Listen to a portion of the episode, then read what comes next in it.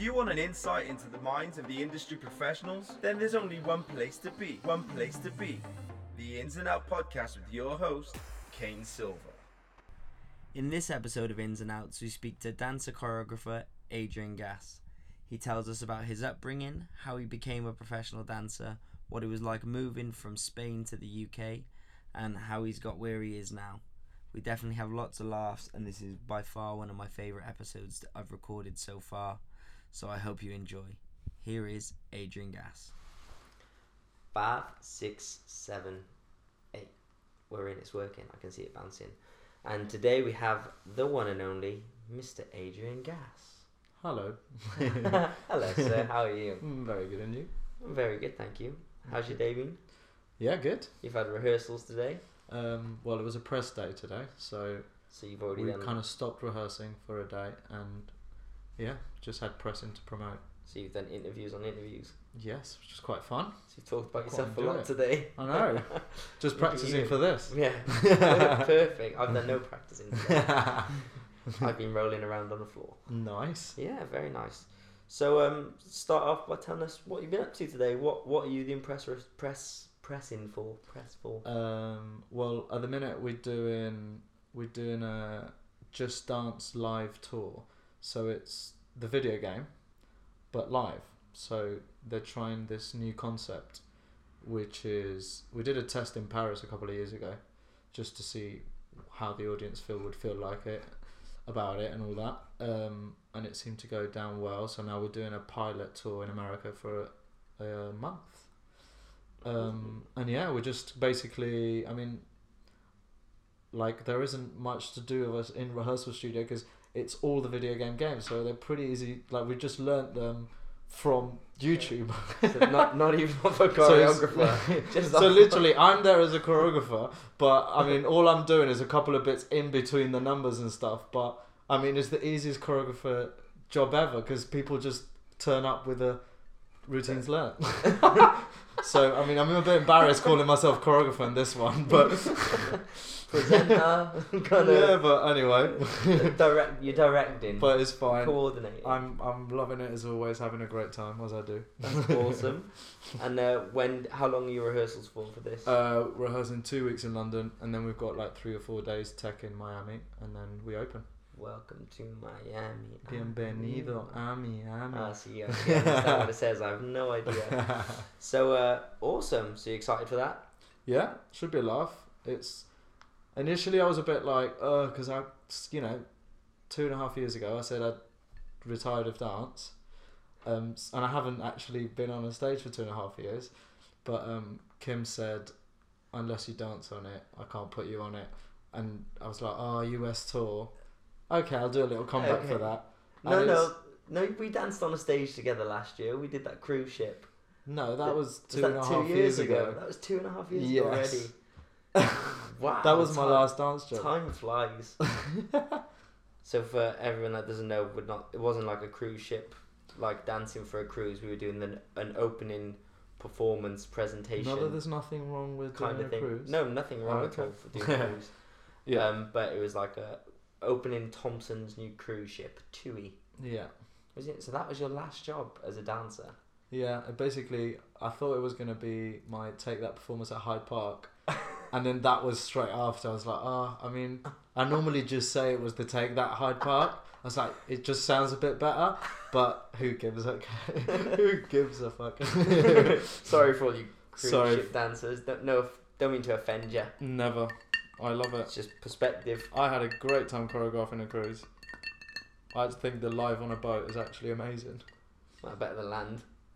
You Wake up somewhere new every day. Yeah. Hmm. Have you ever done a cruise? Uh, no, I wish I'd maybe done one like early on because I think like one, the work is great. Two, you learn a lot from it. Actually, when I choreographed one in rehearsals, I swear they work harder than any of us have ever done. They do nine weeks rehearsals and they learn a new show every week for nine weeks. Oh my god. By s- week seven, can you imagine? Seven shows like, I in. struggle with learning a number a day. Like, and this isn't just one style, is it normally? It's no, like, well, each show, well, it depends. Each show is different. Like, depends who's choreographed it and stuff. But I mean, I have a huge respect for them because literally, I remember when I went and I went to week on week eight to teach him, and by that they were just like brain fried, and I was like, wowzer. Um, but yeah, going back to the question, um, no, I've never done a cruise as a dancer, but I mean, I wish I'd done it just to travel the world as much as people do. It's a great opportunity to do it paid, you know, like a year cruise around the world, like epic. Yeah. Whereas m- most of us rookies save our money and then pay to see the world, Which is which is which isn't wrong, bad. but it's But to be paid sure. to do it, I think, is Yeah. a different experience. Completely. But then, hey ho, everyone Yeah. has their own path. Oh yes. Oh yes. So, have you always been a performer? When did, how did you get into doing what you do? Um, it's actually a family thing. Um, my mum was a dancer. My grandma was a dancer. Uh, my dad was a musician. My granddad was an MD. Um, so, so my mum was a dancer in the West End, London, and my grandma as well. Any any big shows that they did? Um, well, they used to do back then more than shows. It was um, they were Tiller Girls, which now it's not very known, but I it was no a- it was Tiller Tiller Girls- Girls is a massive thing they used to do. It was like a kick line of girls, and they always used to perform for like the Queen, Her Majesty, and all like big. You know, like back in the day, they used to do all the live at Her Majesty's and like all them kind of uh, variety shows yeah. that were massive. Like you know, like the Royal Variety Uh huh. that was what was big back in the day. Them kind of shows with like comedians and like different artists and they were like the dancers that were on the show kind of thing. And it's quite funny because um, the Tiller Girls is like it kind of hasn't been done for years, and over on the over the last couple of years, they've done they've kind of did a little revamp and stuff. And I know some of the girls we know, they did like the new Tiller Girls Which for for like Royal Variety, which were like with girls that we know, and I, i'm not sure I can't remember who did it, but it was quite funny hearing that because I never knew really what it was just from my mum and my gran. Um, yeah, so they were doing that, and then my mum one summer took a job in Ibiza back in the seventies Uh-huh. when Ibiza was very different to what it's now. Before it was Partyland. Before it was Partyland completely, it was very hippie seventies. Ibiza was the land where um, a lot of the Americans where they didn't want to go to war of Vietnam, and they used to escape America and find places to live their own life. Uh-huh. And Ibiza was a place where people used to do that. So people used to go like it. They spread the word that Ibiza was completely disconnected of the world, and like a lot of Americans and British and people that were escaping like the war and stuff used to go to Ibiza. So that's where all the kind of Ibiza party came from, from all these The because it became really international and it was all the hippies. Um, but basically, yeah, my mum went there on and the I think it was like late seventies, beginning of the eighties, and my dad had a club in Ibiza. Not a club like clubs now. It was like a cabaret club, like you know, lounge, like tables, chairs, shows, musicians, that kind of stuff. And my dad contracted my mum to come as one of the dancers because he blatantly fancied her. he did. Yeah, good job, Dad. Yeah, and then so, Smooth. so my my dad booked my mum, and then they got my together. dad booked my mum. Uh, hashtag booked, Booked, booked and blessed. Like, for, like honestly, true story. Um, and then my mum obviously started working in Ibiza, and then she opened her own dancing school. But my nan, because my mum's English, but my Mhm. dad's Spanish. Yeah. Um, and my nan had a dancing school in Manchester, uh, which is where that's where they lived. Um, and then yeah, and then my mum stayed living there when he met my dad. When she met my dad, they stayed there, and then obviously I turned up Unexpectedly. unexpectedly. not. um, yeah, and then I grew up in Ibiza, and I danced from when I was eight. I started tap dancing because tap dancing was the most like masculine thing you could do. Which is strange, really, isn't it? If you think of it. I know Like, it is now, out but- every- well, I thought breakdancing would have been the first. yeah, but one. back, mate, when I was around, there was no break dancing really. really, Not in Ibiza. it was either ballet, jazz, was Run DMC not or, around then? or or tap. Nah. it was literally ballet, jazz, or tap. You don't look like a dinosaur. What do you mean? well, you know, I'm getting on. Not really. Um, so yeah, so I started tap dancing, and then my mum was like, "You have to do ballet and jazz if you wanna, like, learn the the you know the foundation of dance." oh, the, the dreaded conversation. yeah. So so obviously after a couple of years of doing tap and making lots of noise off time, um, I started doing ballet and jazz, and then just obviously kept doing it as a hobby. Um, I mean, in Ibiza it was like three dancing schools. Yeah. I didn't do any kind of like competition and all that kind of stuff. A lot of people Yeah. do here. Um, and then when I was sixteen and I was doing the equivalent to GCSEs, GCSEs, Yeah, that's what you call it um, after I finished that, I told my parents, I was like, I wanted to dance. Well, initially, I wanted to either be a, an architect or a dancer. Very broad spectrum there. I know, but I was like, I love architecture and like the design. Well, I mean, all by looking kind of at stuff. by looking at your house, that makes sense. Yeah, I it's guess very- so. I mean, there's more interior design, but that's another Oh, path but I s- could have taken. But still, it's I know, very, I know what you mean. Yeah, very well, very well designed. yeah, A But, lot of um, things homemade, I see. for sure. I love a bit of homemade. Um, so yeah, so then I literally, my parents were like, okay, so if you want to do this professionally, obviously I was very lucky because my parents are in the industry, so I had full support behind me, Yeah. which I know a lot of people don't really get Oh, because of being of this world we live in. Um, but yeah, so then ended up they sent me to England to go to audition, and out of all the booklets I had that I was looking through, I was like, it was like Lanes, Birds, Performers College, Masters, um, can't remember what else, Urdang, I think. I don't know why, but I really connected with the performers one. Like when I was looking at And the this was booklet just and through stuff. looking through like a brochure. This is just through looking through the brochure, and also my mum really knew of Brian, Rogers, who's the director of, because he used to be a very successful choreographer back in the eighties, Mm-hmm. 90s um, and and yeah, I don't know. I literally so I decided to come and audition for that, and luckily I got in, um, and yeah, and then I went to Performers for three years, and I had the best time. I think for me especially, it was amazing because coming from abroad and believe it or not, my English was pretty much non-existent. yeah. I know you can't really tell right now. No, but- beautiful English. but after four or five drinks, you probably can tell my, Yeah. I'm not quite English. Well, we're, we're one in. um, yeah, and then I, I don't know. I think perf- Performers for me personally, everyone has you know, you know, everyone has different journeys, and it depends where you go and what you do and what you need. But for me, Performers was actually ideal. Um, at the time, Performers was a lot smaller than it is now Yeah. and it was a it's very well catered for someone coming from abroad.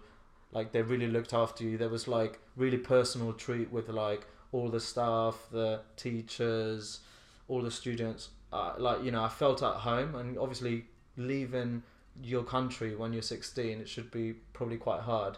Yeah. But luckily, I didn't really think about it too much. It I was quite comfortable instantly. Yeah, and I think when you have full backing from your parents as well, Yeah. it's kind of like, well, if they support you, no matter what can go right or wrong, you're safe. Yeah. You know, they're Yeah, always gonna, very- they're was- always going to be on your side. For sure, I was very fortunate. Yeah. you weren't fighting a battle to prove anything.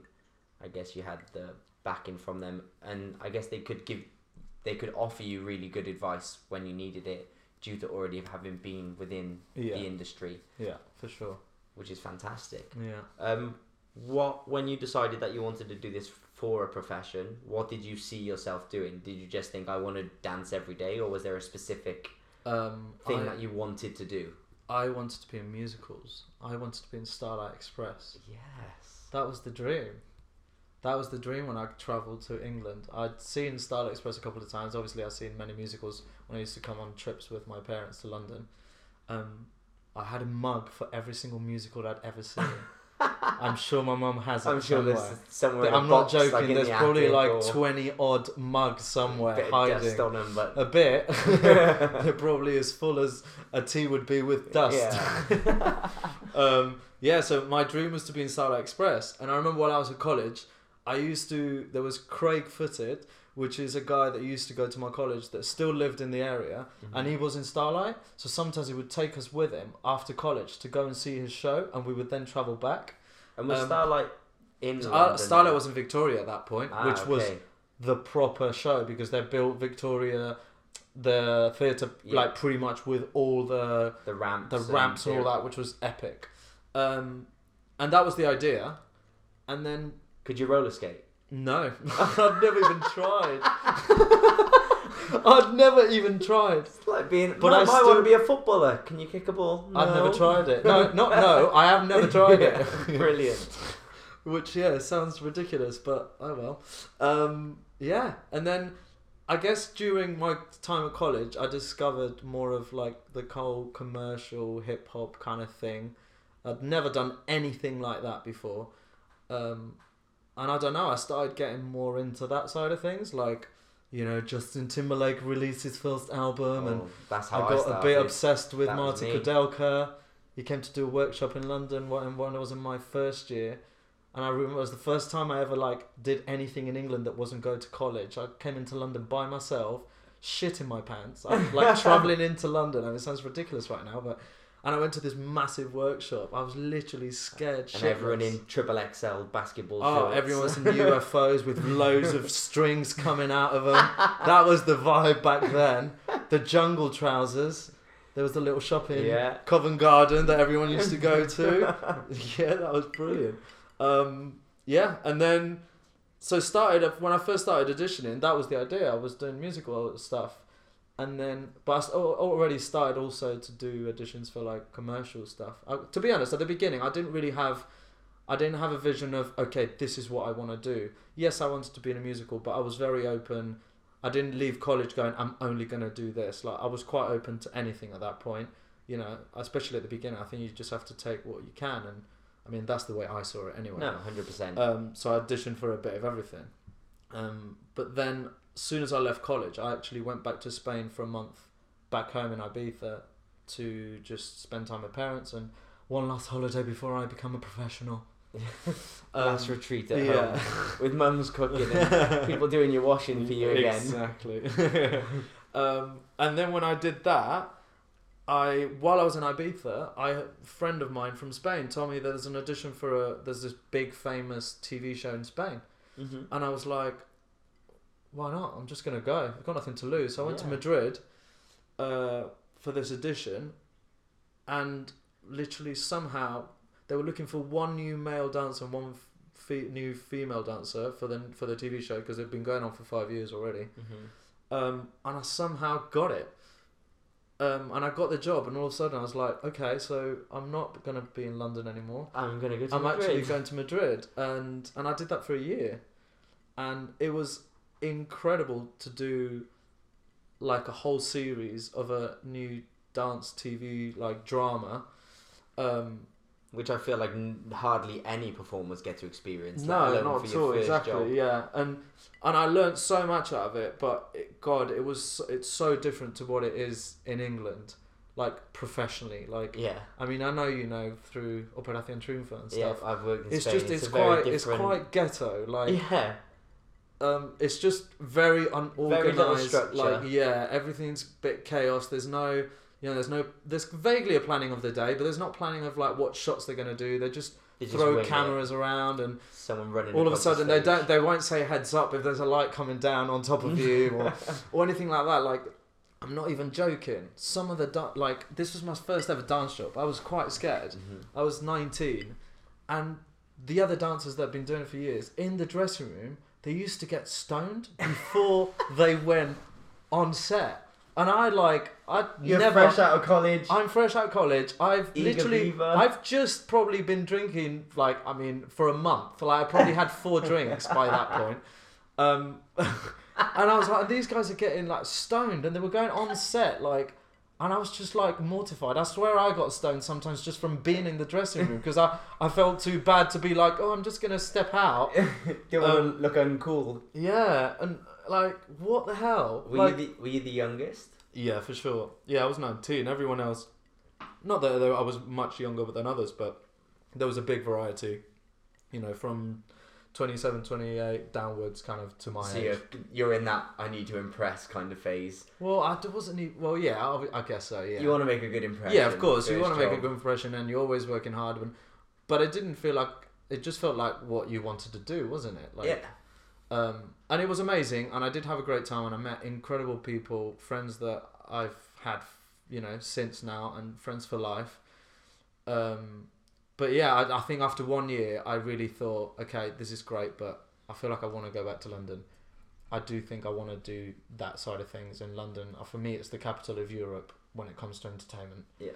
Um, and I was like, you know, I can always come back to Madrid, but even in that one year, I noticed that really there isn't much else. And It's not like you kept hearing of additions and other stuff, so you just go, wow, there literally is not much here. And there was a couple of musicals, and I went to audition for them, and it went well, but I was like, nah, need And to get back to Did London. you find that you're with you coming to England to train at the college that you went to? Did you find that you were very different to the other dancers that were on the job with you? Were they better than you, worse at you? Were there things that would so show the difference in the fact that you trained here and they trained there? I think, um, I mean, everyone had their own strength, obviously. I think for me, it was I, I had more the, I was more versatile, as in I knew a bit of everything. Yeah. And I know some people think that it's better just to do one thing and concentrate on it. I think for me, actually, what's actually given me the most out of my career is being versatile and know as much as I can of every single style hundred percent. um, because you never know what the next job is required, like what's required from it. So that's how I've been really. That's how I've got to where I've got um, really by being good at a bit of everything. Um, but so that's that's what I noticed that I was better at between like all the people Yeah. there is that I knew a bit of everything. People a lot. There's not really colleges out there and stuff, so people had had training, but yeah, not the what I thought. not the three year training that maybe I've had and and yeah it does show but obviously what I maybe showed in more technique and thing like that they probably gained uh, they had a lot more when it comes to knowing what to do how to do it because as the as we we were talking before this was the experience you gain On the job. on the job, which is obviously crucial to everything, and is knowing how everything works, what you should do, what you shouldn't, and that's obviously something I didn't have a clue. So that's what I started to learn from, really. Uh, and uh, yeah, and I guess that was your first introduction to yeah, work in life, which, Yeah. Like, as you said, as we spoke about before, this is you don't really get to practice that whilst you're at college. I feel like at college they just give you steps and a skill set and information, yeah. whereas you don't really get the opportunity to practice it very much. No, completely. And I think, I mean, and I understand as much as you know, I've gone to colleges before to like have chats with people and all that, and you can give them an introduction. But let's be honest, like, it is something you have to learn in the job, and people can explain you. But even when you're at college, you don't even really listen to the people when they are talking to you that side of things. Not saying everyone, Yeah, but you know, I remember when I was at college, if someone came to talk to us about the industry, I would listen, but it's not what I was, uh, what I felt I was there to do. yeah. I was like, no, I just want to be learning steps. dance. I just want to show you Yeah. how good I am. Um, but then, yeah, I guess that's just when you get out there. It's what you learn is from your experiences. So when you came back from Madrid after your what was that TV show called? Un paso adelante. After Un Paso adelante. Did I, say it right? Yeah, that was really Perfect. good. After Un Paso adelante. Have you lived in Spain? for a few months. I know. Um, uh, what did what what did you find then when you came to London? Were you did you hit the typical unemployment streak of a dancer? Did you fall into some work? um, when I came back, Were you broke? Um, Did I you sell wasn't- yourself in Soho? No, not yet. I was later on. No, no. Um, I th- it was quite hard actually when I came back, because initially, obviously, I didn't really know anyone in London. Um, I only knew the people I'd been to college with, and it wasn't like a college that was in London. It was in Essex. So some Yeah. people had gone into London, but actually, most of the people had either gone on jobs, like you know, gone to do a summer season or gone to do a you know, a lot tour or gone to do like whatever cruise, all these kind of things. Um, so I didn't really know. So I actually felt quite lonely when I came back here Yeah. because I didn't have a good base of friends or anything. Um, And actually, my parents had a friend that had a house that he wasn't going to need because he was going away. So I stayed there. But the only thing it was like it was in a Slough. It was in So Slough. not really in London. So not really in London. So I lived in London. Uh, I lived in Slough for quite a few months, and actually I hated my time there. I, at the beginning, I didn't realize, but I was so disconnected from London that even to go to London, it was a bit of a it's a job before a job. yeah, exactly. So and so I used to go down to go to classes and go to Pineapple, but it was quite hard work. So if, and then I started doing promo jobs. I had some friends that I knew they were doing it, and I got contacts and all that. So I started doing some promo stuff, like you know, giving newspapers or Yeah. or whatever, um, just to pay you know my life and stuff.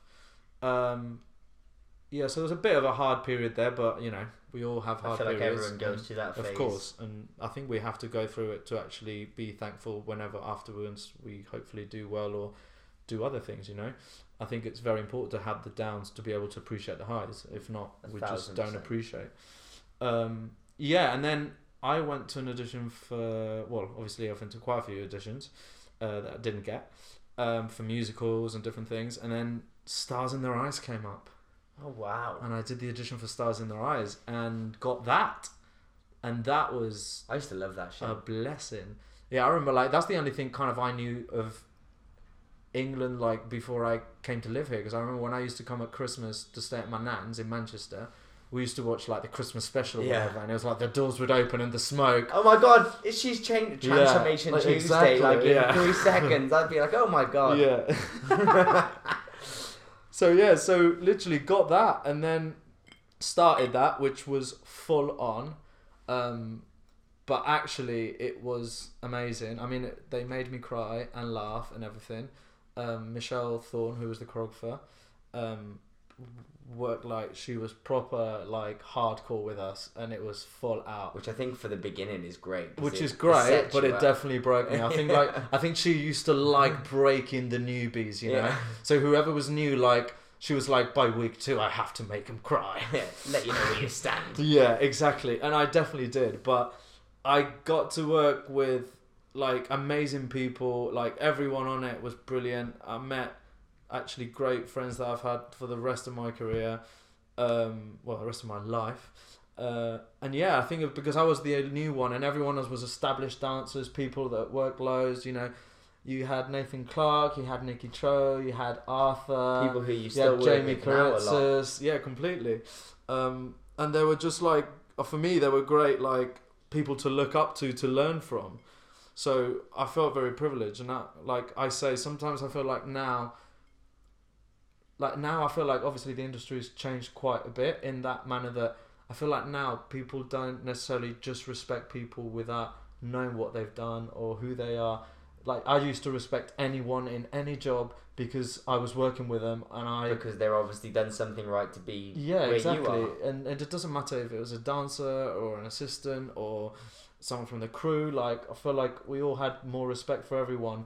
I feel like now it's like you have to gain your respect and everyone has to you know it's, it's become a bit of a different world I think. I think that's the power of social media. well, exactly. changed oh, that, completely. Social media is which is a whole other to- Yeah. topic, Oh, which we may get which to. we might yeah. But anyway so so yeah and i did um i did a couple of seasons of stars in their eyes which was great fun. We used to shoot in manchester back when granada tv was there. So we used to rehearse for like six to eight weeks and then we used to go for like four or five weeks to manchester to shoot Just to the whole shoot. series. Um and it was good. I mean amazing experience like learning so many routines and then like you know going and shooting two different episodes every week. And luck like, I was very lucky that one of my first jobs in England was a good job A like that. Well, one, back yeah. then was like it was great money, like they treated you very well. Like, Mhm. So I definitely got spoiled to start with. Um, And yeah. Did you have an agent for that then? No, I literally actually just like I come and I heard about the audition and it was just a, a closed agency audition for Success Agency, and I literally just turned up. Are they still around? I, Yeah. Oh my god, they're I was with them when I first moved to London, but I don't. Yeah, really yeah, they they're they're quite a, still a big agency now. They do loads of like gigs and t- still like loads of TV, and I've got friends that work for them, and they do great stuff. That's awesome. Yeah. Um, so yes, they- I just bunked the audition and I got, I did it, did the job, and then obviously during the first season, they made me join. So when I had to do the second season, I had to pay them commission. But obviously back then, I wasn't going to say nothing, was I? I was just happy to get Yeah. the job, and I, I was like, I got an agent now. Yes, man. Yes, man. yes, yes, ma'am, yes, ma'am. but yeah, so that was that. Fantastic. And and from there, from there, then I did eventually do a musical. yeah, that's this, that's what I was looking for. Yeah, Did you get to I did get the to do- I mean, yes, even though it was a musical, like I did Daddy Cool uh, with Sean Cheesman, uh, who came from the States to do the show. And it was amazing, and I, I got it was an incredible experience, and I was very lucky that already uh, he asked me to be assist, assistant choreographer. So, you know, that's how I started pursuing my whole choreography thing actually quite early on, luckily. Um, You got a taste of it. yeah, I got a taste of it and I really enjoyed it. Um, and yeah, it was full on. It was a year of like, God, I can't like so many things happened in that year in that show. Um, they, I wish they did uh, like a Big Brother out of the show. Like the amount of reality TV drama that happened in that show was quite full out. Um, And was that based in the West End? Yes, yeah, we did the West End for nine months, and then they went on tour after, but I chose to not go. Um, and I did love it, and it was amazing performing every day. But I did realize during that time that it wasn't necessarily what I wanted to do because I was started to become the artist I didn't really want to be, and not that I was lazy, but it was such hard work to actually every night give as much as I would want to give. Yeah. And that's why I feel like I've got such a huge respect when I go to see musicals and there's people that literally do give you 10 that 100% Like, have you every seen Thriller? time. Have you seen Thriller recently? Not recently. I've it's seen Thriller probably three or four times, and I remember the first two times not really enjoying it. And I saw it. I saw one of my past students in it a few months ago, and I literally went and watched it and thought, "Oh my god, these are absolute ninjas." I, I, don't- I don't know if that's me getting old, Maybe a little bit. like maybe, but I remember auditioning for Thriller and being like, "Yeah, I want to do that," and then I looked at that that night thinking, "Oh, I don't want to do that."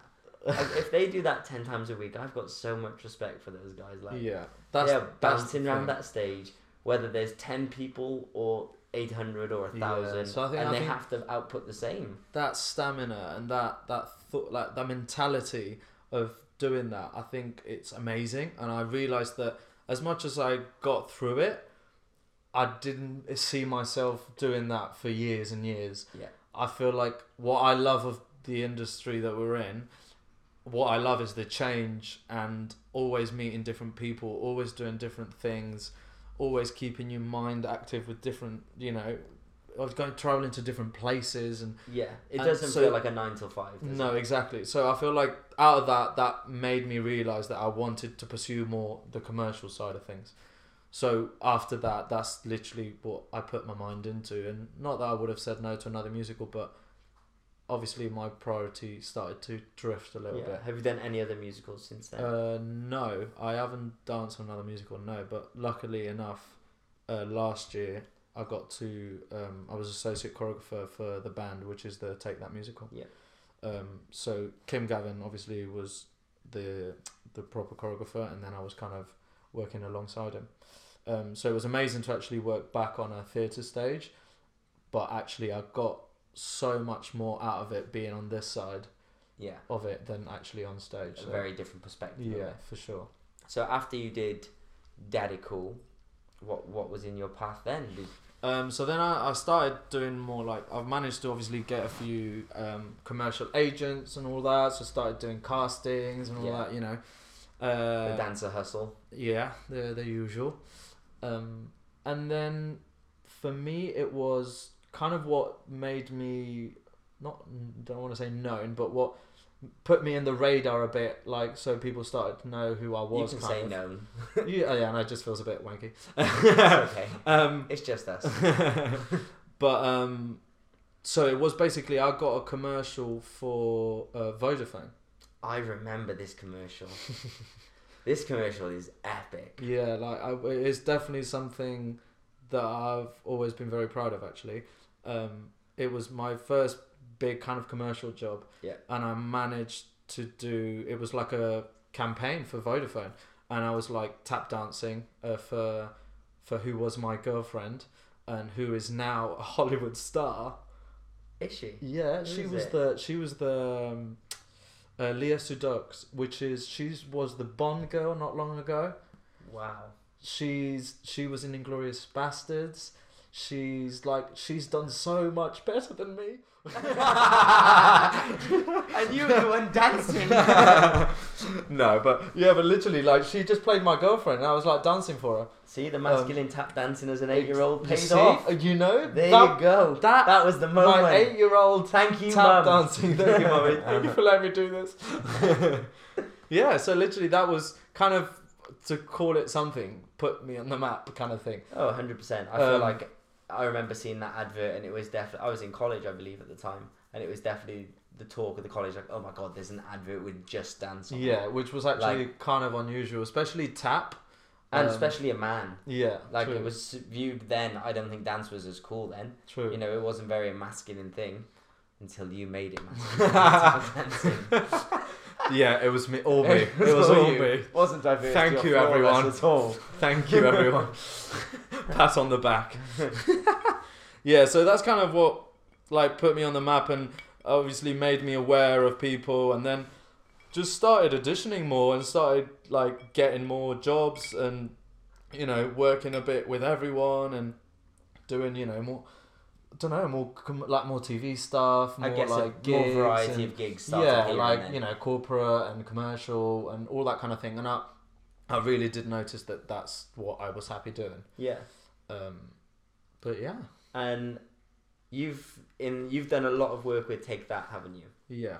Um, how how many tours have you done with Take That now? Uh, I, I've done four, four tours as a, as a dancer and then one tour as a choreographer. Because I think I remember seeing you do the circus tour. Yeah, that was my first one. Now, what was that like to do? Because that, as an audience perspective, was a visual spectacle of magic. Yeah. Like I don't even know if that sentence made sense, but that's how it was. It, it wasn't about the dance for me. It was it was just about visuals and yeah, characters and seeing fortunately lots of my friends getting paid to dance but it wasn't even so much that they it obviously they're all fantastic dancers but it was seeing them act it was kind of like you were actors as opposed Yeah. to just dancers and there was so much things going on it was such a great production what was that like to do Oh, I mean that was epic. Like obviously that for me was the biggest thing I ever did, and like performing to like eighty thousand every night. I know they're not coming to see me, but it's you still get the same buzz as they, they did. came to see the masculine talents they came to see that Spanish eight-year-old tap dancer. um, but yeah, no, it was completely amazing. Like the best feeling I've probably ever had on stage. Um, as you said, the spectacle and obviously the theme already as a whole, like circus, is it's, you It's can great. go you can go nuts. and then the music actually like was amazing. And on top of that, like I have to say, Kim Gavin definitely nailed it on that one. Like a hundred percent all he's creative and all his ideas definitely all came to life um, and it was incredible to be part of it and sometimes you kind of wish I, I mean obviously because it was my first tour like you don't let it sink in so much because you're so much worrying about what you're doing and stuff that You're and don't get me wrong I do I do have great memories and I luckily enough I like recorded uh, videos during the whole tour and I did a video for everyone at the end and and I, I it's just I, yeah, I mean, there were so many of us, and we had like aerial, we had aerialists, we had um, gymnasts from China that came to be part of the cast. There was Epic. forty of us. like they must have spent a fortune Oh my god, yeah! But when you when you're doing forty gigs,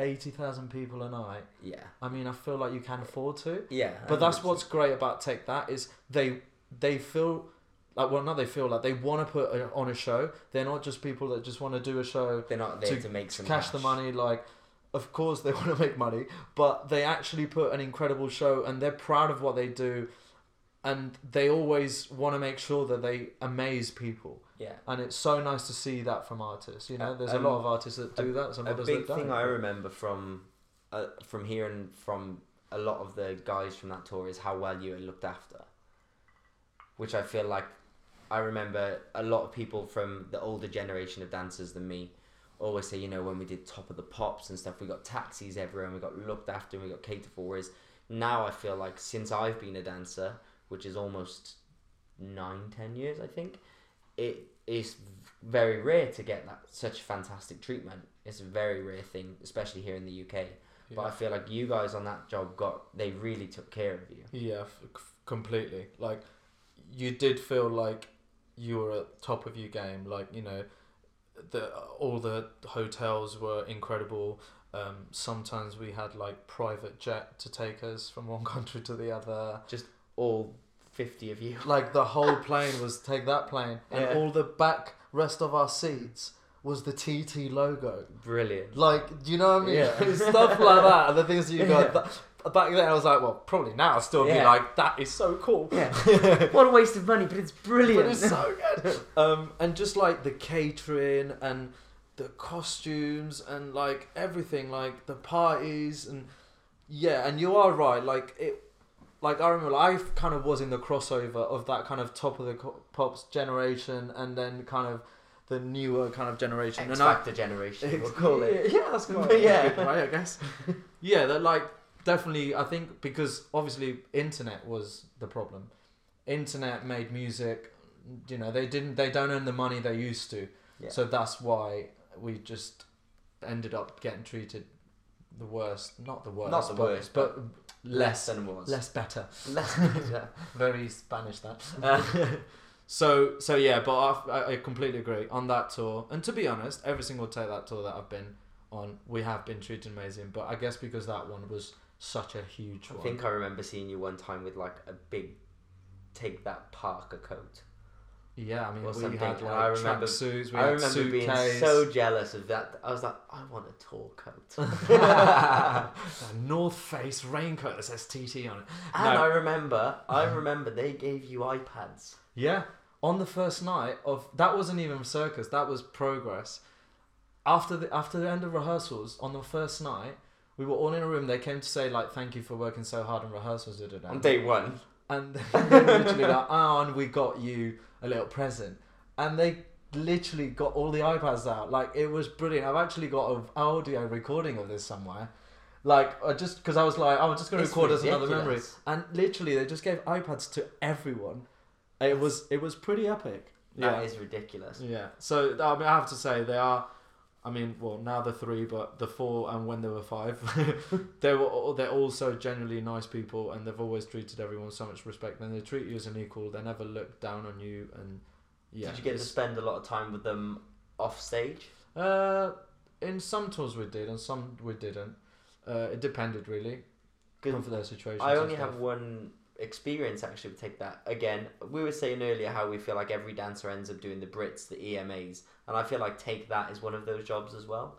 On another podcast I did the other day with Jordan Durrell, I said I feel like I'm the only dancer in Britain that hasn't done take that. at my age." and he was like, I thought everyone did take that.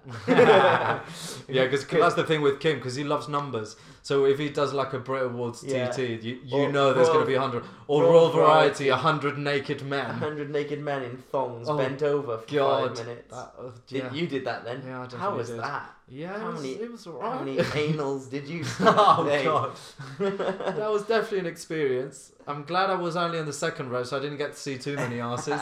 Do you know who was in front of you? Do you remember? Oh, I think it was maybe I can't remember actually. I don't remember. It's one of those idea. gigs I bet where like all the gay guys are like, "This is the dream." Oh, I, I don't know. I No. don't even know if for No, them it was. no. and when you painted as well. Yeah, we all had like painted like muscles because a lot of us, me, didn't have many. Just skinny bastards. in a G-string. yeah, but that was pretty. I, you know what? The one thing I remember from that one um, was. So I remember the one good uh, like story of this job is that Dennis Yao was doing this job, and because there were so many boys, he did the rehearsal. But on the day of the gig, he just came in, signed in, so he got ticked off the list, and then went What? and a, left. what an absolute gangster! He didn't do the gig. He just left because he was like, "I'm in the back corner. No one's going to notice if I'm not here." So he didn't do the gig. What an absolute legend. Can you imagine? That's the best. Can you thing imagine? I mean, that's like yesterday with Dua Lipa, or the other day with Dua Lipa at the Brit Awards. Like, I bet you, if one of the girls could have done that and just still get paid, and no one even knows she wasn't there. no one would have a clue. That's That's how. genius. That's how much we're like indispensable. they, just, they don't even know we're there. They don't know when you're there or not. It's all about numbers. completely. I feel like as a dancer, you, what I think people don't realize is how much power we have. Like we're very indispensable, but at the same time, we kind of make or break your whole show. Yeah, uh, for sure. Like it, but it depends. Every situation is different. In some situations, I'm like, yeah, you could literally destroy the show or destroy yourself. Yeah, Like I, we've I seen sometimes. Oh yeah, I remember doing um, X Factor, and we had Jedward, and they had to get lowered down on these fucking cables, and Cisco was like, "Oh, you have to do this head groove and unclip them at the same time while staring at the front," and I'm thinking, "Are you fucking nuts?"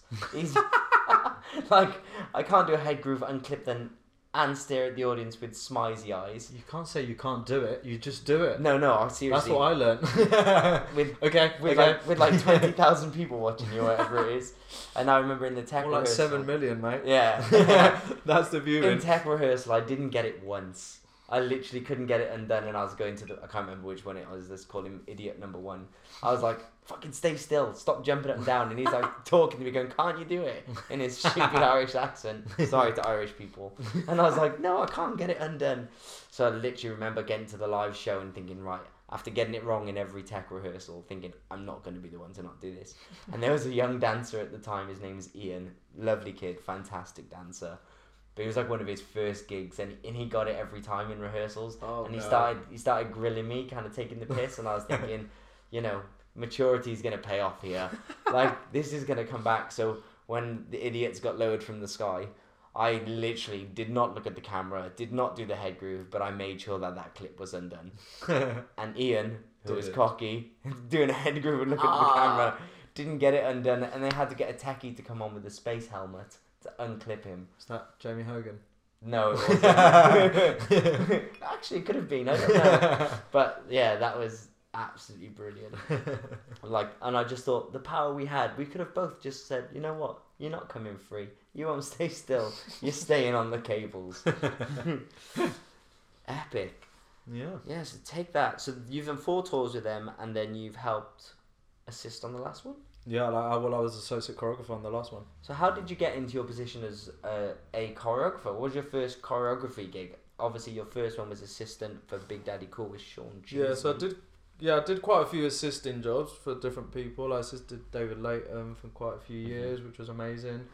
Um, and then, and then yeah, I just after do, doing loads of assisting stuff, um, somehow I got asked once to do this uh, TV promo commercial for Sky One, and that was my first choreography gig Mhm. um, which I was very lucky to straight away do like a TV Yeah. promo. Um, and it was for 24. The TV series. Yeah, like Jack Bauer. Can you bear it? So, that was my favorite TV. oh my god, I for a we very used to time. love it. Um, so yeah, so we got asked to do a TV promo, and it was with one of the characters. It wasn't Jack Bauer. It was the other guy. Um, oh, it's really gonna annoy me. It was the guy, the other main guy that Yeah. that died, but then he wasn't dead. He was alive again. Yeah. That's gonna really annoy me. I can't remember his name, but anyway, um, it was with him, and it was like it was like they wanted to do like a music video, kind of with him being the main guy in it. Um, and we shot it all, and actually, Kiefer Sutherland actually came in because he was shooting another Sky promo next to it, so I got to meet him, which was epic. Epic. Um, and no, I definitely didn't call him Jack Bauer. I would have fully I called him Jack. Bauer. Uh, um, so that was amazing, but I used to fancy his daughter in that so much. I was actually the blonde chick. Yeah. Yeah, And now she she's in that t- TV show on Netflix called The Ranch. Oh, I haven't seen She's that. still hot. But yeah. Um, yeah, so I did that, and that was my first ever one. But it didn't get aired, Devastated. so I was gutted. It didn't get aired because it was a problem with You did a the owners job. of Twenty Four. You did a shit job. No, I didn't. I swear. I was quite proud of it. But anyway, not much after, I did a Got to Dance one. Um, I remember for that. Sky, um, which lovely Emil Walsh Walshy. We love you, Walshy. Yeah, because I couldn't be there for the shoot, so I did the rehearsals with her, and then she took over and ran it for me. Um, that was amazing. It was great because there was so many dancers, um, so many different styles to do. Everyone was like dancing with Davina McCall, and yeah, and that was kind of the beginning of like me trying to be a choreographer. I mean, I'm still trying. Oh, Succeeding. yeah, I know, but just you know, as long as as long as we get away with it. And since since being a choreographer, what what has been your most proud moment uh, that you've got to create? One of those ones where you've created it and thought, "Do you know what? Because obviously, I feel like we are our own big, our own biggest critiques, Yeah, for sure. and I feel like, especially as a dancer or when I create things, I always go, "Yeah, that was good, but I could have done this." What is your one where you're like, "Do you know what? I feel like I might have smashed that one." Um, oh god, that's a hard one. I feel like I never feel exactly like I smashed it, if you know what I mean. Because as you said, we're always our worst critic. Um, there was a couple of moments, like for me, I mean, I'm very lucky that I work a lot with Kim Gavin and Nathan Clark, um, and they've given me amazing opportunities to do stuff.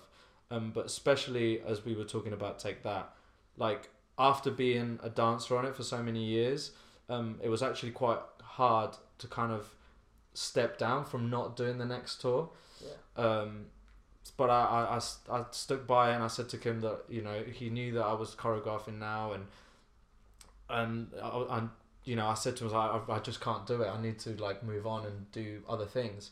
Um, and then he was looking to have someone else help him out choreograph the show because obviously Nathan Clark always used to do it but you know he's so busy doing his own things and doing incredible things. So it kind of luckily it was kind of my turn to step in and Kim gave me that opportunity. And obviously Kim now like you know he's a creative but less and less. Maybe he choreographs less because you know he wants to give a chance to like younger choreographers and stuff Mhm. like that. So I mean already the responsibility like for me to go and like knowing the show and how amazing they've always been and what like Kim and Nathan and Gareth Walker have always done I literally was a dream job for me as a dancer. So to take that responsibility and like do it as a choreographer, I'm not gonna lie, I was shitting my pants, but at the same time, it was amazing because I did feel at home because it is like a family. You like weren't with any strangers. exactly. So, so yeah, so it was hard, but it was amazing. Um, and I have to say, like, I'll never forget first working with great dancers that I had on that, people I knew, people I didn't know. But I think for me, like that first night of seeing um, the last TT Wonderland tour Mhm. um, in Birmingham, like I was so nervous because actually it was a it was a mix of emotions of bittersweet because I've always enjoyed performing with them so much that I wasn't sure. I had this thing in my head that I was like, I don't know if I'm going to enjoy this because I've always been on stage and even like for example never forget which is the most like the simplest like number that we do because we just do the you know the hand claps and that Yeah. but it's actually a moment to take it in and see the audience that everyone is doing the hands with you and Yeah. it's one of the moments you actually just enjoy your time on stage and take it in and i think for me the realization of being in the audience and not being able to that be me and have that feeling. and have that feeling it was i was actually quite nervous about it but i'm not gonna lie it, it was incredible like i literally lived i started crying straight away like i'm a very emotional person as a lot of people know uh, They do but- now. they do that. but literally, I just got so emotional. It was for me, it was a relief as well because I actually got the same buzz, if not better, of being on the other side of it and still get that buzz.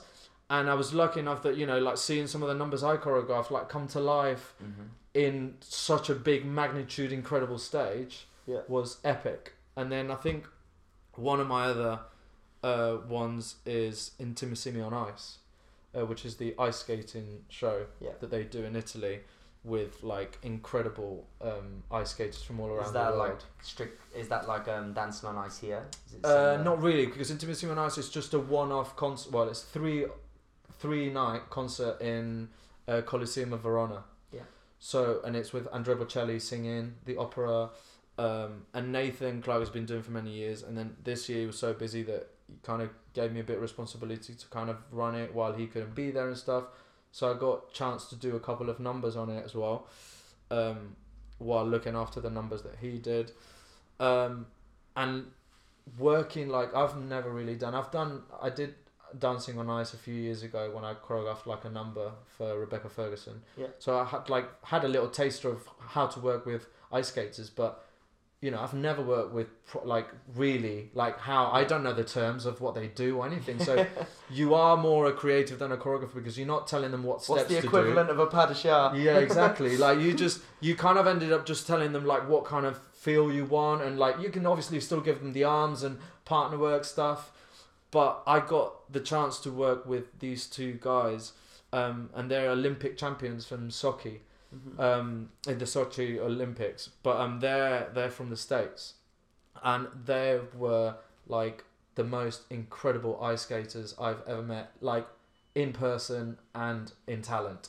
And I had to choreograph a, a number with them, and that night when we were in Verona, and it's the it's the last standing Colosseum which actually is in use Yeah. for shows, and the whole middle of the whole arena is iced, and all the projection is going on the ice, and and that moment where they performed that duet that we kind of made up together, and uh, it just like to be in the magnitude of something like that where you've got Andrea Bocelli singing, you've one of the oldest buildings that is known to mankind still in use. Um, and then having such talented people and also being something that we're not I'm not used to doing which is ice skaters Creating not something kind of alien. exactly yeah um, that was another like massive moment for me Isn't it? I've just been watching the Winter Olympics, and I was watching the figure. they yeah figure well basically the two Canadians that won one of the they were one of the couples that we had as well Ah, so I was watching that, and I was looking at what they do on ice, thinking, "Fuck, I don't know many dancers that can do that on the floor." Like it's, it's the so positions different. they get in, and the, the Yeah. how they turn, and their balance and their strength. You know, it's they're kind of like ballerinas who can ice skate and contortion at the Yeah. same time, and then they can do this incredible partner work. It's absolutely insane. yeah for sure. It's like massive eye. it is incredible and When we think we working work on ice you know I mean? We're outside on a shoot and we're complaining. Yeah, they that- work on it always. Yeah, we're like it's cold. yeah, they're literally always on that ice, and if you fall, it actually Really really, hurts. and do you have any moments as a choreographer where you think, "Oh no, I fluffed it"? Is there any of those ones where you're like, "Oh, did I make it work?" Or you question? I you mean, yeah, I mean. I always question it. Um, there's, there's always moments, especially if it's like a last minute job, and I think obviously the problem nowadays, well, I know for a long time, is time is money. You know, yeah. Um, so everything sometimes is done in such a rush that sometimes you do get in situations where you're like, oh, maybe, or, or that's not. You imagine something in your head, and when you do it, it doesn't really come out like you wish. But I think it's so important to still take risks and do mistakes. At the end of the day, That's how you learn. that's how we learn. And I think uh, I'd rather do ten mistakes. Oh, definitely. I Then- on my way here, uh, uh, a Will Smith thing came on my phone or Oh, I something. think I know which one. and it was is. like It's saying like embrace failing like failing is how you succeed yeah, and yeah. without failure we never I've know what I saw success that. I remember someone posted and I it. literally was just like that's I mean, he's the prime example, isn't It's he? You can ul- tell he's that kind of. it's the ultimate thing that we're all so afraid of doing but Yeah. actually in, until you fail you don't really know what success is or what is going to prevent you from failing Yeah. no I, I definitely agree with you and as a dancer there are any moments where you think oh, uh, do you have any really embarrassing moments Oh, because I feel like every dancer I mean, I know I do. I just need to try and remember one. That's one Or of my worst. few. That was. It's trying to, hard to pinpoint one. Um, I mean, oh, Because my most embarrassing moment ever is actually with you. which was this? When we were doing Tarkan Okay, in uh, what? Germany. What did when you do? we were meant to wear black boots. Note to all dancers, never ever do this. when we were meant to wear black boots, and because I had to trick, I was thinking, I'm not wearing fucking black boots to do a whole show and trick the whole thing. So I purposely left my black boots in the hotel room and wore black trainers. But rookie mistake wearing all black. I wore white socks. Of course you did. And do you remember I went out for my freestyle for like four eights and my shoe came off. Your shoe came off and you just had and I just had sock. a white sock on, and then I went to sneak my foot back in my shoe in front of what five, six thousand people, and I was hopping for an eight count, so I couldn't I get my foot that. in. And do you remember also on that job is when we all froze for like eight eights because Patrick had had a had a freestyle set and we all froze and he's, he's not there and we all looked to the side we were like where the fuck is he? And we look and he's just off stage looking at us like he didn't even know he was in that number. He was just looking at us like right boys? And um, we're like what are you doing? Like, obviously we could just look at him. Eight's just standing there nothing happening Oh, that. I don't job. think there was even singing. I don't think Tyler was singing. It was just like was- that was for yeah, that was Patrick to show off. And and after the number, we're like, dude, you were in that number, and he was like, oh my god, I was. I thought it was weird. You guys were just standing there for ages. I was like, oh my god. That job was fantastically brilliant. I mean, is that? Oh, I know that was the one in Germany or in Istanbul. Germany, That we was in Germany. Dortmund. Oh yeah. That we went was for a beautiful meal that night, and that was the one where they didn't tell us there was pyro, and they just exploded Oh next to God. us whilst on stage. Of course, that's very European, even though Turkey's not Europe. But well, that's a very we were in Europe. yeah, that that's probably my most one of my most embarrassing moments. You've got to have one. Oh, I mean, I definitely do. I've just got the worst memory ever. Um, no idea. No, I'm gonna have to. I'll have to come back to you with that one. Any? All right. I then. mean, trust me, there's definitely plenty, There's definitely- but I just can't think of we'll right ask now. some dear friends. Yeah, exactly. If you We'll ask my friends, I'm sure they'll have I'm plenty. sure. Well. I'm at some point. I'm sure we'll get you on the back on the podcast with some other folk. We'll do like a group. one. I'm sure we can get some people to grill you. for sure. That that won't be hard. So now you're an established choreographer. um, what do you feel like the difference is between being a dancer and a choreographer? Obviously, besides the the position you're in, as in you're in a hierarchy. As as lifestyle, do you feel like the lifestyle is different? Like as a dancer, I feel like you're always hustling to get jobs to dance. Is it the same as a choreographer? Like, what's the inside life of a choreographer? I think if you've never done it, you'd have no idea what it's like. Um, for me, I think it's a more lonely job. Um, I just feel like, you know, when you're a dancer, you're always in in big groups. Not, I mean, not always, but generally you're in time. big groups. When you're in rehearsals, you've always got time off that you're chatting to your fellow, you know, dancers, and it, I feel like it's a lot more sociable. Um, which I think once you're on the other side of things, one you have a lot more responsibilities. So, one you've got like if you're in the studio, you're normally always busy, so you're always the one that's obviously trying to get work done and everything. Also, sometimes when you go away on jobs, like you know, not always working with dancers. Sometimes you're working with actors and things like that. Like, you know, you travel to places and you're either going by yourself. Like, a lot of the times I end up using an assistant more because I want, I mean, one, because you want to obviously bounce ideas with someone and making, like, someone to help you out. But I think sometimes it's just nice to have someone with you because it can sometimes become a bit of a lonely Yeah. job, you know? Um, but I think the main difference really is the responsibility. I think as a dancer, you normally like you don't have much responsibility if you think about it. You do as long as you do. you just turn correct. up. You just turn up ten till six. But before ten and after six, let's be honest. Like I know you know some people will go through it in their heads and stuff, but that, that's it. You just go somewhere. You get told what to do. Then you go home, and you do whatever, and you forget about it Yeah. which I mean, it depends. Each job is different, but I feel like sometimes as a choreographer, like one, you have to think of like the ideas behind it, unless you've someone else that's given you the ideas. You know, then you have to think about the choreography and you have to prep. Then once you finish rehearsal, you have to think of you know what did work, what didn't work, Mm-hmm. if anything needs to be changed.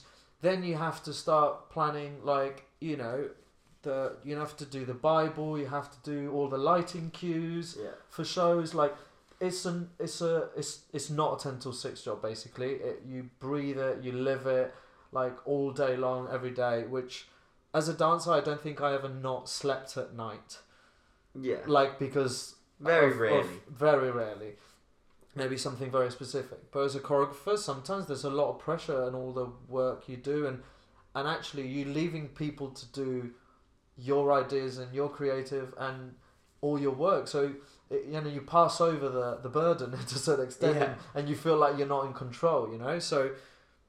Uh, like it obviously I love it and I have a great time doing it and I feel very fortunate to be doing what I do but for sure it's, there's a lot more pressure.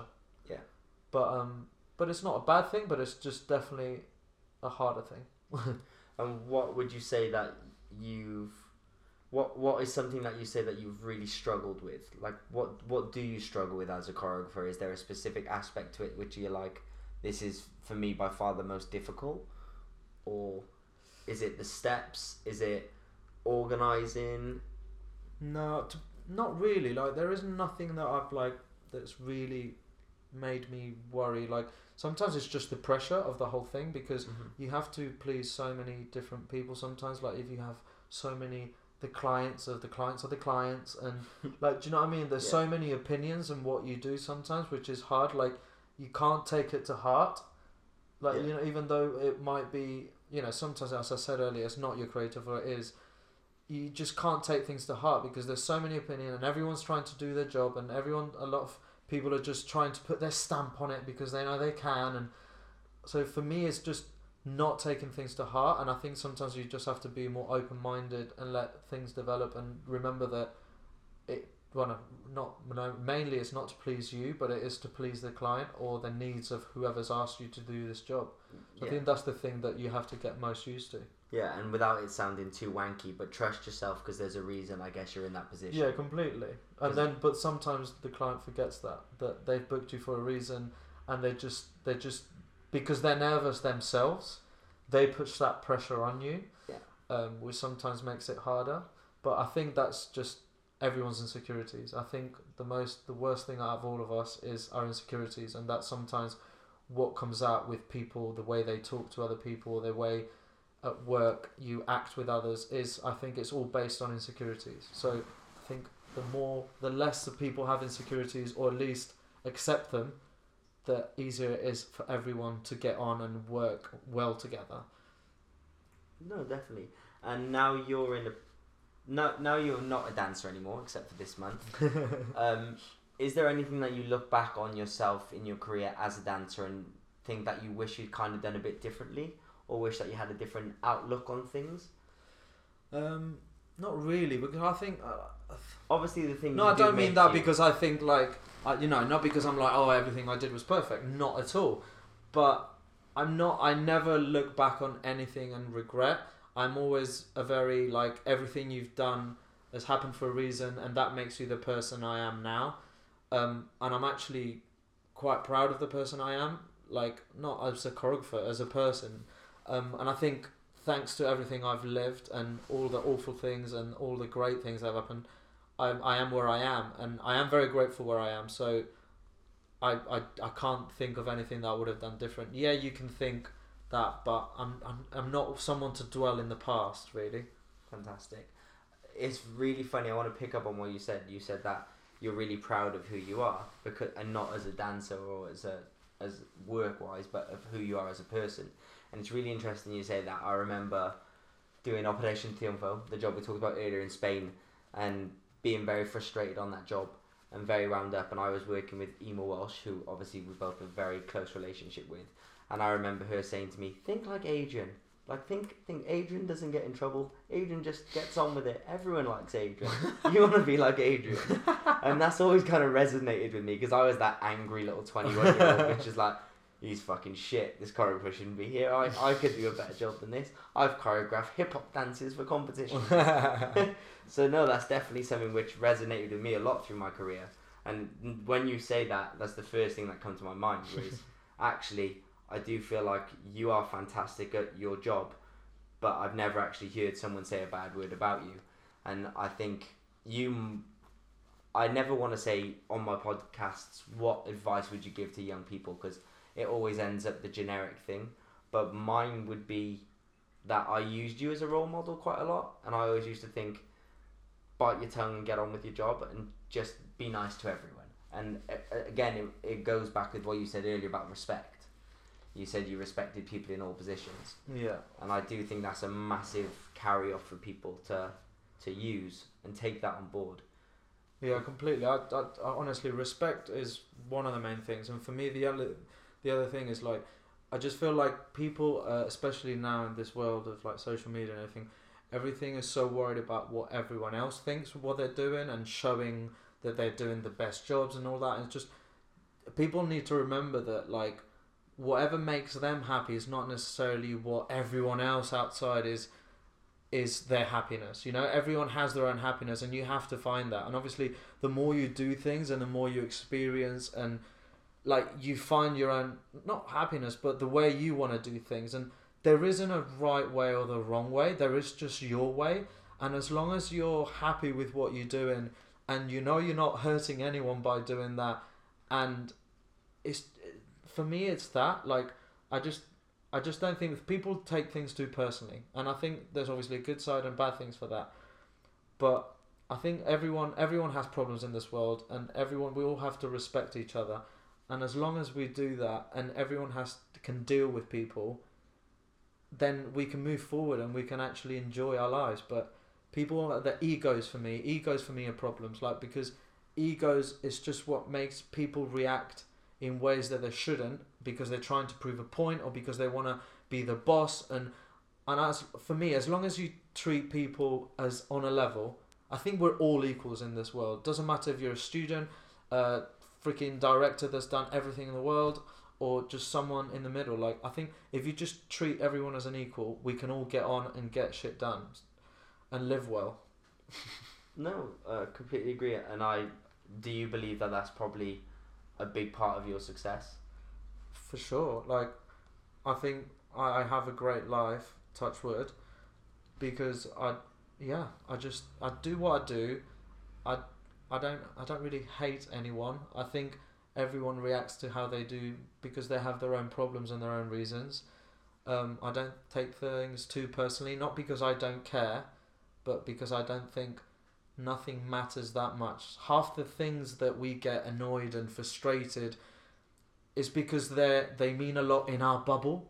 But when mm-hmm. you put things into perspective, perspective is so important. You know, people are like, "Oh, I can't believe I've got two jobs at the same time and I can't do it. This is ridiculous. Oh, I'm so annoyed." Or, "Or I can't believe they cancelled me on this job." Da da da da. It's like, oh my god. There's like, I know it sounds so stereotypical, but there's kids like in Syria dying every day, and there's bombings, and we're worrying about. I got penciled on this job, and and I know it means something to you, and it's important that it should mean something to you because you know you need that passion behind it to push you further. But you still always have to have a bit of perspective behind you, and I think for me that's what pushes me every day to to just get on with it and enjoy what I've got and. I think as much as I know we're here, t- I know- I mean we're here to talk about everything, but obviously the first connection of this podcast and stuff is the industry we live in.